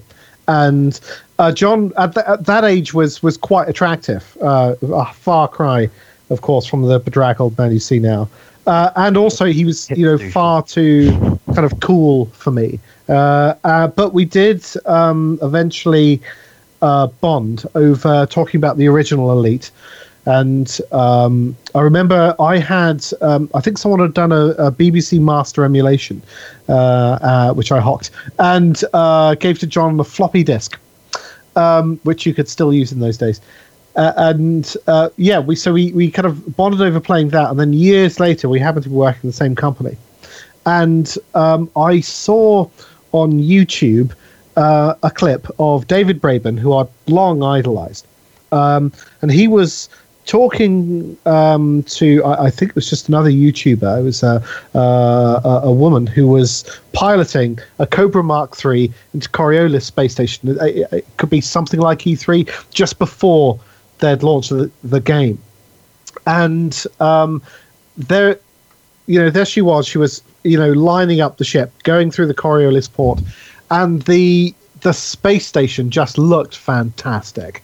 I was just astonished. And it was at that point that I, went downstairs, I grabbed John and I said, come and look at this. And, the two of us sat and watched it together with just beaming smiles. And it was amazing stuff. And it was, so we'd missed the Kickstarter, but fortunately, there was the thing where you can do the I came in premium beta because John got it for me for my birthday. And yeah, and I then didn't get it for his birthday. He had to buy his own copy.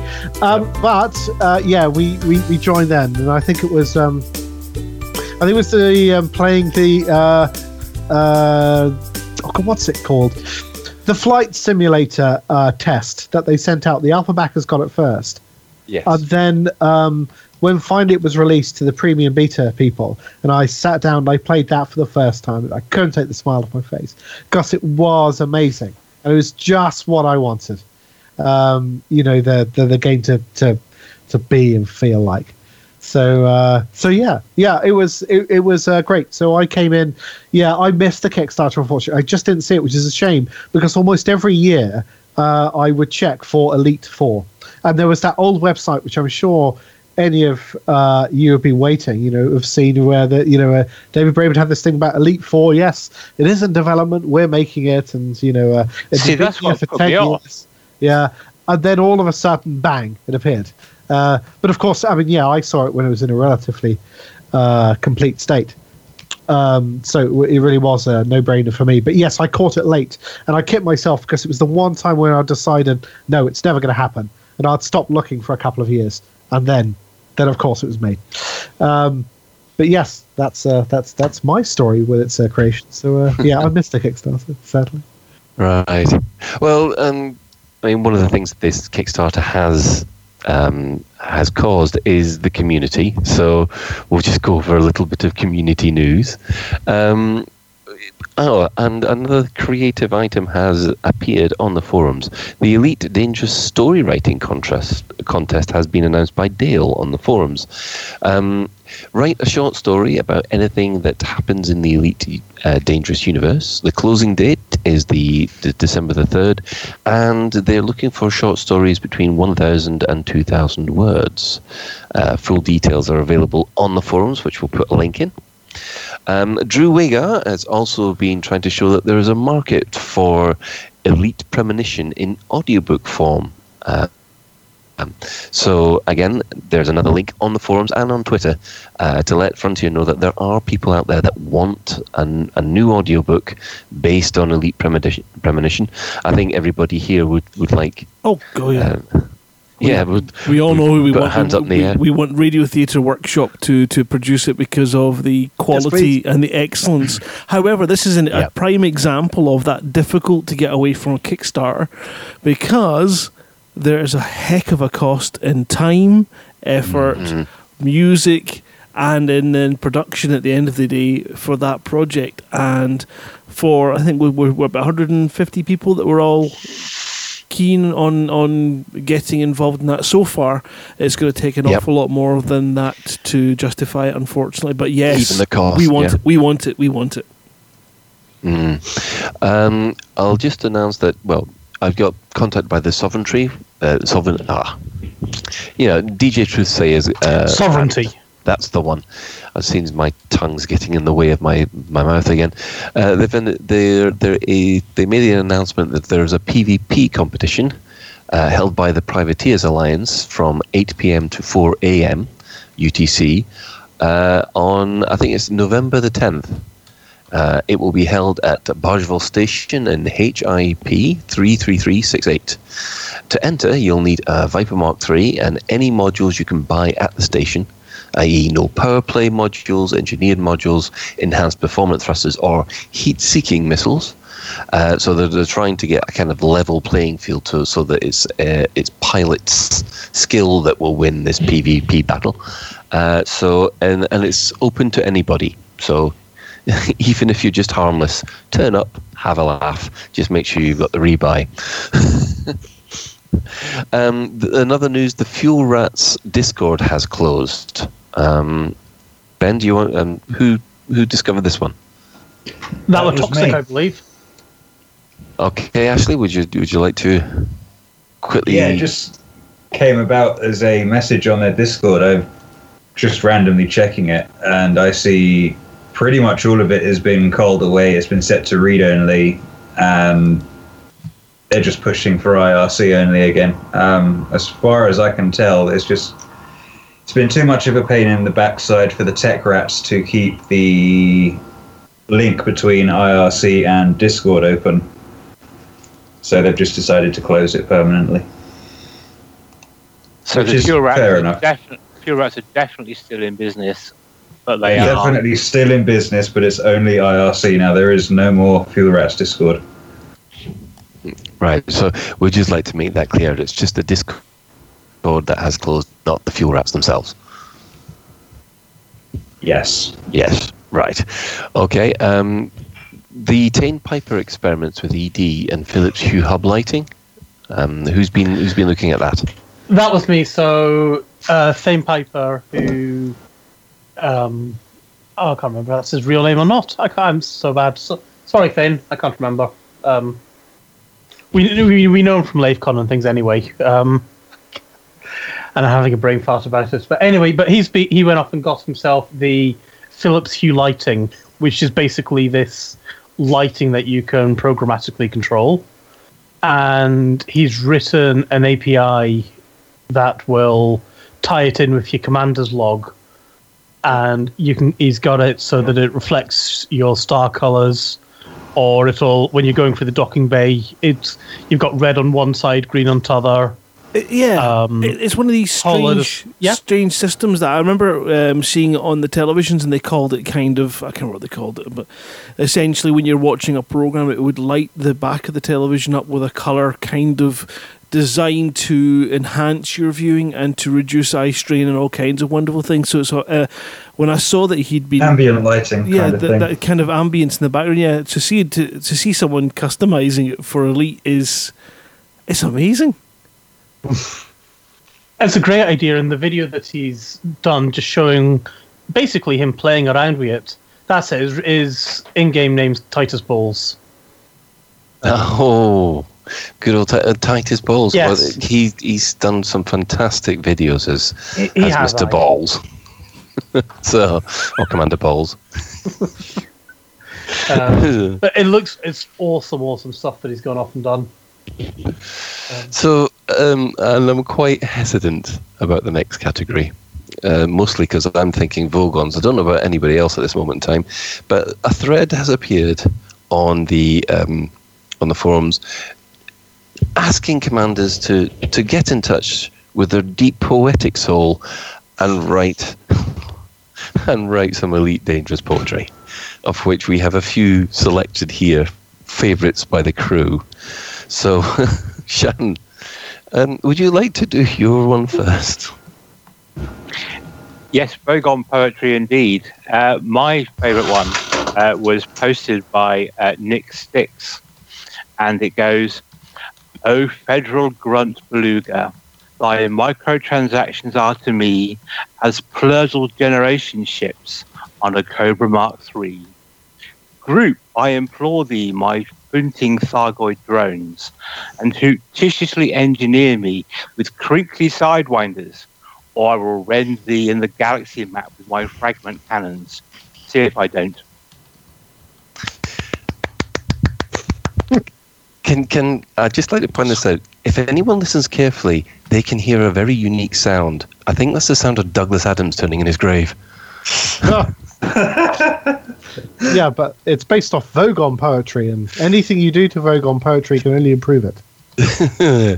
Yes. Okay, well, someone has been itching to do this one. Mr. Ben Mosswoodwood. Please take it away. I don't know. I mean, I'm not sure if this is even comparable to Vogon poetry or not. I'll give it a shot. So, pew, pew, pew, pew. Pew, pew, pew. Pew, pew, pew, pew. Pew, pew, pew, pew. Exactly. You know how it goes. It's the light and shade of how you read that, Ben, that really moved me. Yes, well, it has been assigned to Commander Baldrick, 3301. No, that was Baldrick from 3301 by Domara on the forums. Grant, have you got a favourite from this one yet? Or are we Are we encroaching on Drabble territory? You're getting close into Drabble territory, and yeah, there's a number of Drabbles we've had over the years that are really, really well. They're kind of poetic, kind of, but no, I've not partaken of these poems as yet. Ashley, you can always post some of your songs that you've done, Garant, as well. The lyrics would be poems, yes. I was listening to your Star Map poem the other day, actually, which was bringing back memories. It does seem that I must admit the poetry thing has now turned into very much the dirty limericks towards the end. But then again, if we're used to the level of filth in the Drabble show, it's actually quite tame. I mean, personally, mine was roses are red, violets are blue. I'm honking in systems. I'm just passing through. That was yes. I thought that was the best as well. Yeah, short, sweet. Just leave it alone. It's powerful. Yeah. Ashley, did you have one? That was mine.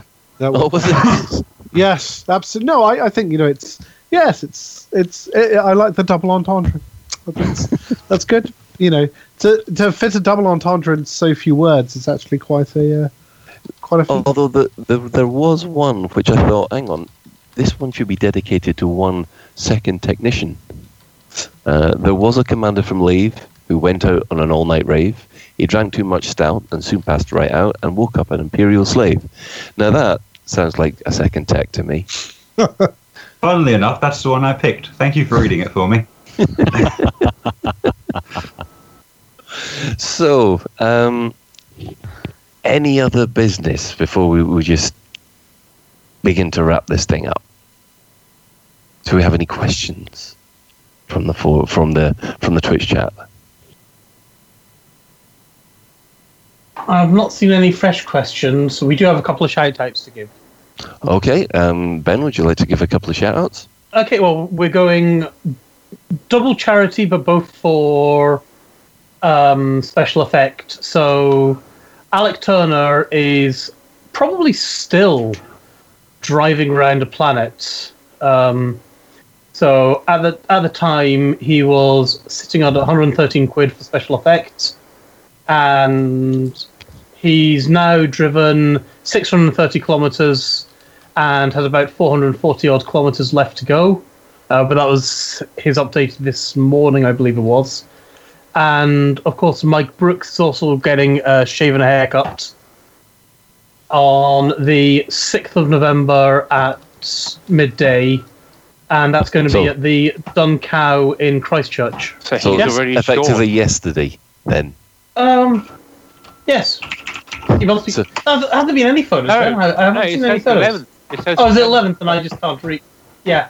I think I was just being. I was being dyslexic. I'm being dyslexic again with my dates. Yeah, it's the 11th, not the 6th. Because it's the 6th. How did you get it so wrong? Because it was the 6th yesterday when I was writing the show notes. See. Yes, the total raised on the 6th of November was £2,099.07. Oh, it's not actually increased. Nobody's made any donations since yesterday then, because it's still 2,099.07. Well, hopefully people will donate some more for a really good cause. Oh yeah, well, they're both really good causes. And just the same cause, aren't they? Of a beardless Michael Brooks is worth just a small submission fee just to see. As well, there's no hair either. Yeah, it's going to be very odd. I wonder how many skips they're going to use to take the hair away. There's at least a Type 9's worth, isn't there? Well, good. Is he going to go for the full Selazin and have the eyebrows done as well? Oh, he'd have to. Because at a Fantasticon, I think a couple of years ago, Commander Selazin, Dave Hughes, as part of cancer research, went the full shave. And a certain Commander Fozzer decided, wouldn't it be a good idea to take the eyebrows off as well? And paid extra for it. Oh well, why not? If you're gonna do it all the way. Mm. So Yeah, we'll make the usual shout-outs for Lavecon 2018. I do believe... Is it still the 8th, the weekend starting the 8th of June, or have I got that wrong? I think that sounds about right. Yes. So we will be making announcements as soon as we have tickets available. So no, I'm afraid... stay tuned on that one. And, of course, the usual shout-out to the CQC Discord for the discerning commander who likes a bit of CQC action on PC, on Xbox and PS4. If you want to be able to have a quick blast, then if you use that as a forum, you can normally arrange a good game, probably within a couple of minutes. And a quick shout out to the Pixel Bandits who are doing an Xbox only Tuesday night CQC session. So if you're on the Xbox, just pop over. The chances are you'll probably be able to get the game quite soon. So, yes, I think that's it for another episode of Lave Radio. If I've got one more thing to add, sorry. Someone's given a spoiler warning that apparently tonight's Galnet News Digest mentions the contents of the INRA bases. Ooh. Good catch, because yes, Commander Witherspoon and his Galnet news will be coming up at the end of tonight's show, which was missing. If you don't want spoilers, tune out. Yeah. So, part 2. That is it for another episode of Lave Radio. If you'd like to get in touch with the show, then you can email info@laveradio.com, Facebook.com/Lave Radio, and @Lave Radio on Twitter. You can join the Discord chat channel by going to http://tinyurl.com/lavechat, or you can join our TeamSpeak server where commanders like to hang out on teamspeak.laveradio.com. Lave Radio is recorded live on a Tuesday evening at about 8:30ish and streamed out on http://laveradio.com/live. Thanks to John and Oliver. Thanks to Ben. Very much. Thank you very much. Yes, absolutely. Thank you. Sorry, I'm just bussing other ships in Lave. It's all kicking off now. Everyone's shooting each other. Ah, well, this is just a friendly Lavian welcome. Thanks to Ben, thanks to Grant, thanks to Ashley, and thanks to Shan. And until next time, fly safe. And if you can't do that, fly dangerous.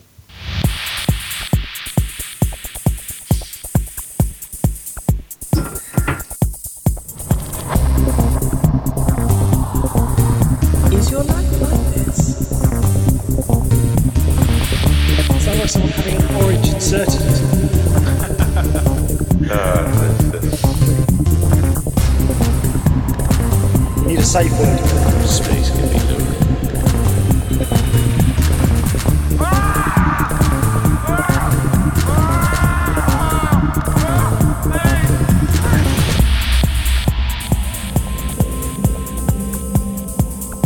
I'm gonna see the galaxy.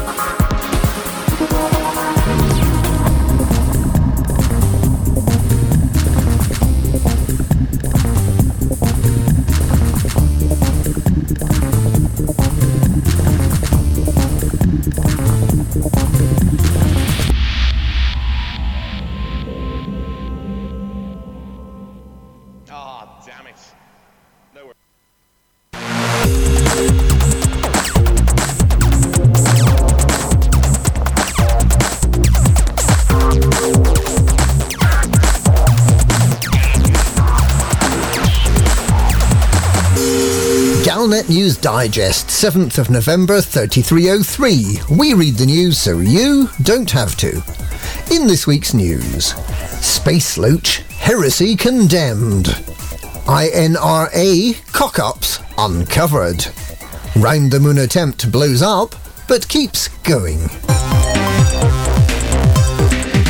Space Loach heresy condemned.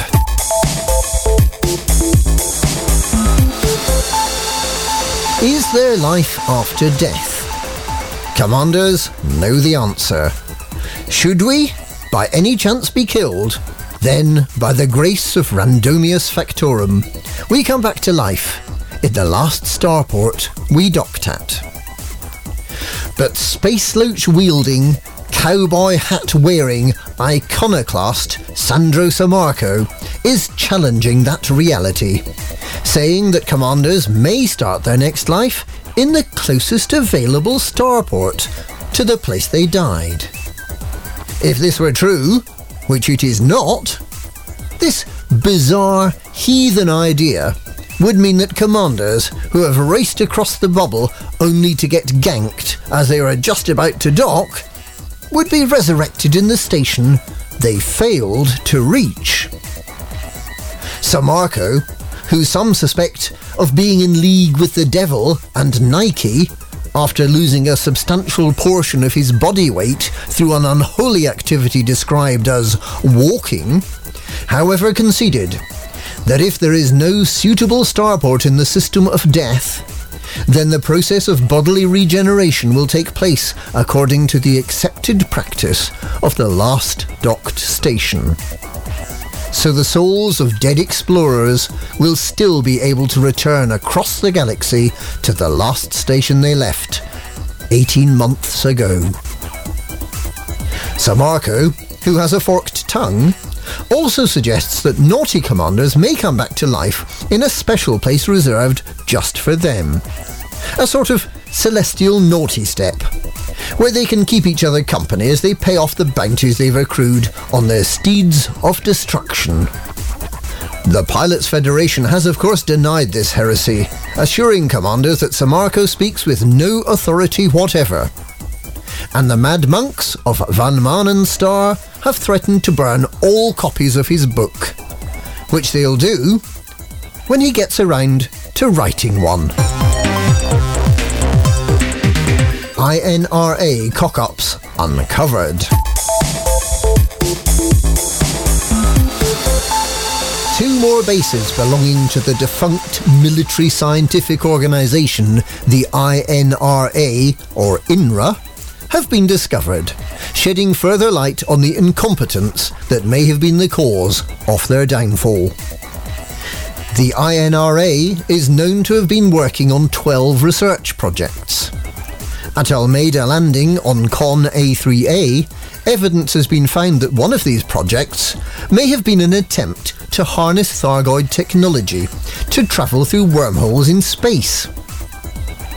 Without wishing to be too graphic, it appears that they instead stumbled upon a way of turning test pilots into raspberry jam. And at Carmichael Point, in HIP 16824 Planet A2F, it appears an attempt was made to destroy Thargoids using a very big gun.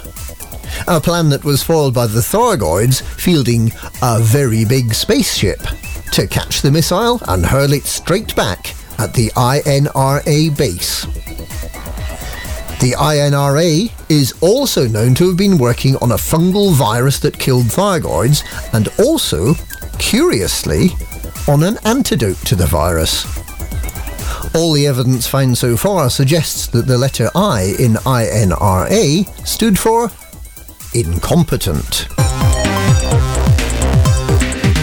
Round the moon attempt blows up but keeps going. Commander Alec Turner, buckyballer and SRV enthusiast, is reported to still be making good progress on his Round the Planet marathon, after his SRV was destroyed yesterday. Turner took the precaution of packing a spare SRV, which he's now using. Having completed day 5 of the marathon, he believes he's still on track to complete the circumnavigation of Pleione 3A, a tiny planet with a 170-kilometre radius and a circumference of a little over 1,000 kilometres, on Thursday evening. Commander Turner is inviting commanders to contribute to special effect to support his silly and ultimately pointless attempt, at the end of which he's almost certain to find himself exactly back where he started. And that's this week's Galnet News. Galnet News, we read the news so you don't have to.